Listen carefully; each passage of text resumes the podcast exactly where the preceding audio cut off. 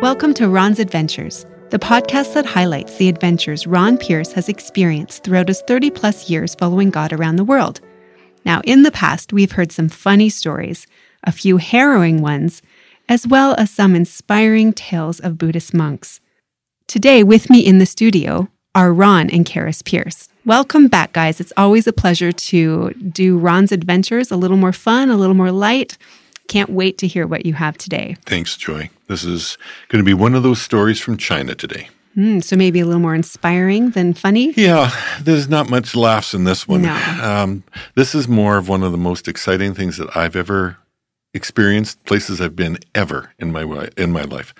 Um, it was a few years back, and uh, we were in China in a certain location. I won't give too many details on this. And they said, Would you like to go to a very special place? So I said, Of course. So we packed up. It was dark, it was well after midnight. And we drove to this village and um, we pulled up in a van, darkened van. And I still remember pulling down this alleyway in this tiny little Chinese village, um, town, shall we say.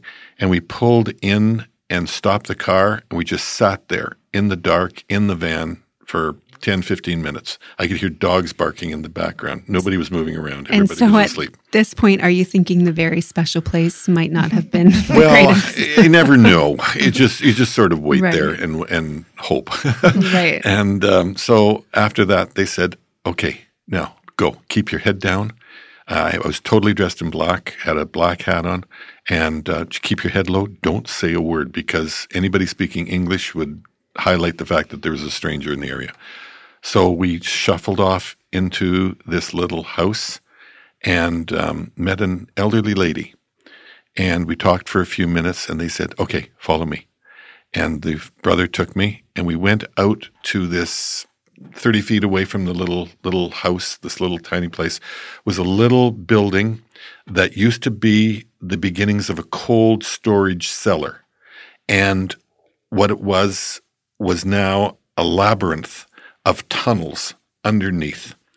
And when they took me in, they were taking me into the first underground Bible school in China after the Cultural Revolution. It was called the Bible School in the Wilderness, Wow. and Wait, the very first the one. very ever. first Wow. one ever. And um, when when we got there, I just I, I, I- I had goosebumps. Did you know where you were? Did they? Um, I knew when we got there, and they explained to me where it was Okay. and what it was. You knew the I- significance. I knew the significance, but I didn't even know it existed prior to this, um, that we could get there. And so this was a surprise. Mm. And um, it, I- I'll back up here, Joy, just a little bit and give a, some background on it. Um, it was it was 1982. The Cultural Revolution had come to an end. Um, Chinese Communist Party tried to wipe out Christianity. Brutal persecution, trying to to um, destroy every Bible that was in the land, and all these sorts of things. But the church really grew under that. And when it came out of it, they knew they had to have training. This one lady, Christian family, one night she had a dream. And Jesus appeared to her in the dream in 1982 and said, I want you to be the house that leads many, many people to Christ in China today. And um, the Lord said, I want you to build an underground Bible school. Gave her the plan, shall we say, in her mind in the dream. And she woke up, told the family. The next day, representatives of the house church movement in China, leaders, came to her and said, We would like you to house a Bible school. And she said to him, She says, You're too late. Jesus already came to me in a dream last night. Wow. Uh, we've already started. Do we know why they came to her? Uh, no, So it just the Lord, this is yeah. just the guidance of the Lord in two different ways. One is in a dream, and the other is that God gave these guys the word to go, and it was a confirmation. So what they did, the um, husband, wife, two boys, dug for six months out of the underground cellar. They dug a, this labyrinth, as I call it, of tunnels, and that was the training center that over a thousand students went through in their training to become pastors in China. They could house, at one point, they housed over 200 people down there at one time. They had a conference, you might say, down there. Usually it was about 30, 35, 50, something like that, um, people down in underground. So I went down these steps. And this was all dug out by hand. All dug out by hand. Just the four of them. Just the four of them, and how they did it, I That's didn't want to even know. um, but the, these tunnels were big. When I say that, I'm I'm over six feet tall, and I could stand up. And in the one area, it was um, probably six foot six, and wide. It would be probably I'm going to guess at ten feet wide. And there were reinforcements down there and various things like that. There was other parts of the tunnel that were sort of narrow but still tall. I could walk down, maybe hunched over a little bit. And um, what? Let me describe it this way: that there was one big training meeting room, and in that meeting room there was a wire that came down with a light bulb attached to it from upstairs above ground, and and there was a um, a chalkboard, handmade chalkboard on the dirt wall of the cave um, underneath the light. And this was something very primitive, shall we say, very rough, but it was the chalkboard where they trained all these students that came through the school. And some of the best leaders in all of China today in the house church movement came through this school. So this was really significant. And the chalkboard was there. You saw the chalkboard, or that was described to you? Oh, no, okay. no. The chalkboard All was still there. Wow. Everything um, uh, had been taken. I'll get to that in a second. Everything but been taken, but that's there. We went down this one little little tunnel, and they said the girls would stay down in this area, and another tunnel on another side. That's where the boys stayed. And you could see that still up against the walls were the mats made of long grass that they would put on the ground to lay on. They would go down for up to, now get this, six months at a time. And they would be underground um, three to six months without ever seeing the light of day. They wouldn't come back No, up. they would even cook down there. And there are ways of dissipating the smoke from cooking down there. And uh, there, the washrooms were down there. They hauled out all the waste um, in pails in the darkness and, and dumped it in probably in a uh, outhouse of sort of situation. All this, they would live underground. And then they showed me this tiny little um, tunnel within a tunnel. And it was almost just uh, maybe two and a half feet high and two and a half feet wide and maybe eight feet long. And it, it, it, it was a hole in the, in the wall. And they said this is where the guest speaker would sleep. And the person would crawl in there and sleep. Uh, there was a teacher, shall we say. So that was the honored room. Right. And everybody else slept on these mats. And um, they didn't have baths for months on end. So wore the same clothes, um, very small rations, meager rations. Water was was just in pails, and they showed me all these places. And then they said this: at the end of this tunnel was a place where somebody was always praying. And they prayed there 24 hours, seven days a week while the Bible school was in operation. And when I say that, not the same person, but they would take shifts. But somebody was always praying in that spot as long as this Bible school was in operation. Down another hallway was where they read the Bible. Somebody was always reading the scriptures out loud down that hallway at that point, again, taking term, uh, turns doing it Right. night and day. And therefore, they were praying and reading the scripture underground in that period of time. And the students would study long hours. Wow. They would only get small amounts of sleep. And they would memorize so much of scripture. Scriptures or Bibles were smuggled in there. And they would all share a few copies of God's word. And they would all commit it to memory, um, sometimes memorizing a half chapter of scripture per day. And they would tuck it away. And so I'm walking around in this place, and they were telling me the story of all that was going on, literally. And I know this sounds strange. You could sense the lingering hmm. presence of the Holy Spirit in the place. I was going to ask you that You- you because know, it's not strange. It's no, amazing. no, I know, but some people might think so. Like, it's like, ooh, you know, sort of. No. Like, no, this was real. This was where you could sense God's presence in that place as you walked around. There was still, a, a- hmm.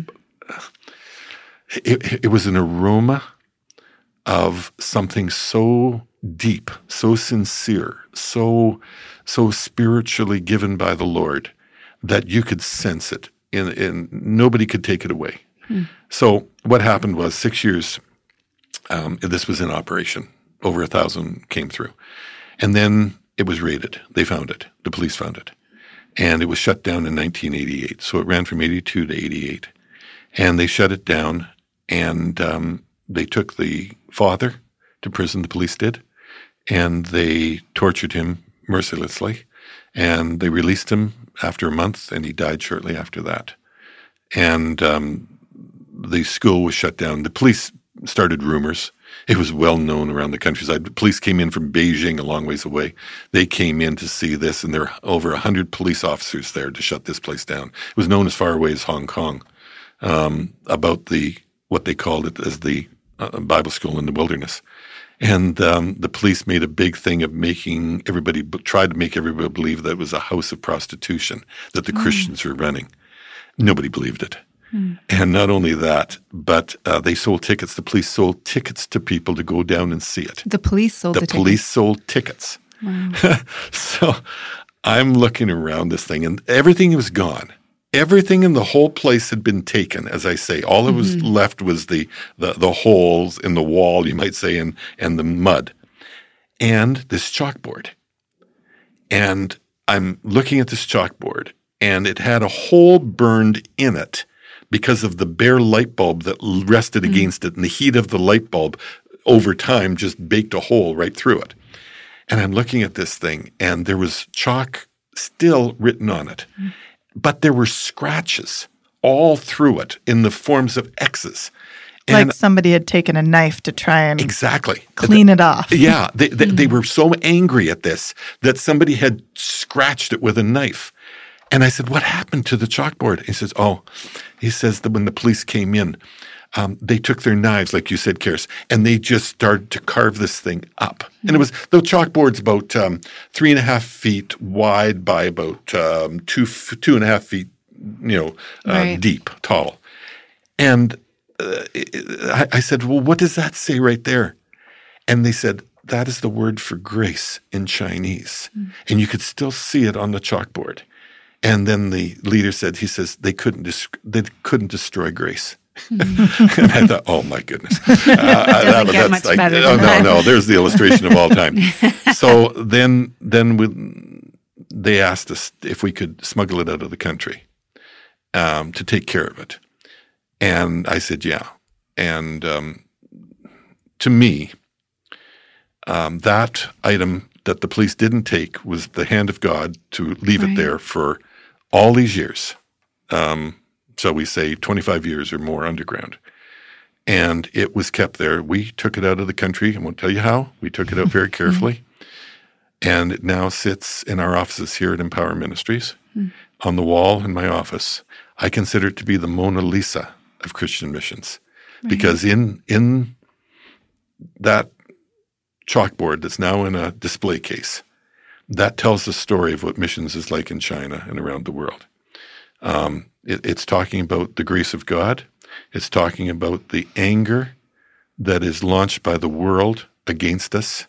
And it talks about the dedication of these incredible saints that would give up so much of creature comforts of this world to be able to study the Word of God, learn who God was, to tell their countrymen about it at all cost you can't put the gospel in a better framework than this.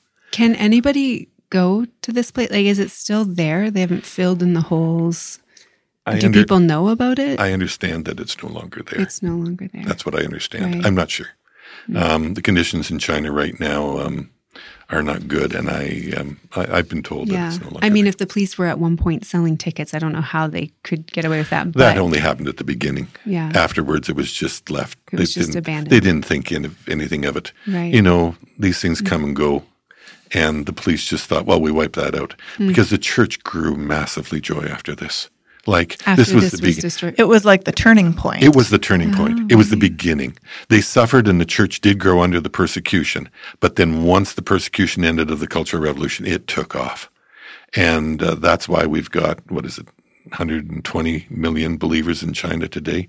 Um, Since 1986. Oh, oh, well, the biggest yeah, it's it, the biggest growth came after that point in time. Yeah. There were still millions probably before that, but that's when it really took off. How does it feel knowing that you got to see that? The responsibility um, is twofold to tell the story of what it was like in, from their point of view, the perspective of what real Christianity is like. Um, The dedication. the, oh, the dedication, the love for the Word of God, just everything that I saw, the prayer, the, the fact that no amount of persecution would stop them from their task, all of that, plus the fact that we now have the Mona Lisa of missions in the office and we will preserve it. Right. Um, I, I may have mentioned this to folks before, but they, we also years ago um, had the opportunity um, of getting a handwritten Chinese Bible, the best one they said that had ever been produced. It was on a a, um, a notebook, a child's notebook, and we've got that here as well. And um, therefore, those are two prizes that we have to preserve right. because for generations to come, as long as this world lasts, it's going to be necessary to point to the history and say, this is what happened back then. And these are the museum, shall we say, masterpieces of what it was all about. Wow. Well, thank you. Uh, you guys have been listening to another episode of Ron's Adventures, the podcast that reminds us that no matter what, grace cannot be destroyed. Thanks for listening. I'm Joy Kita.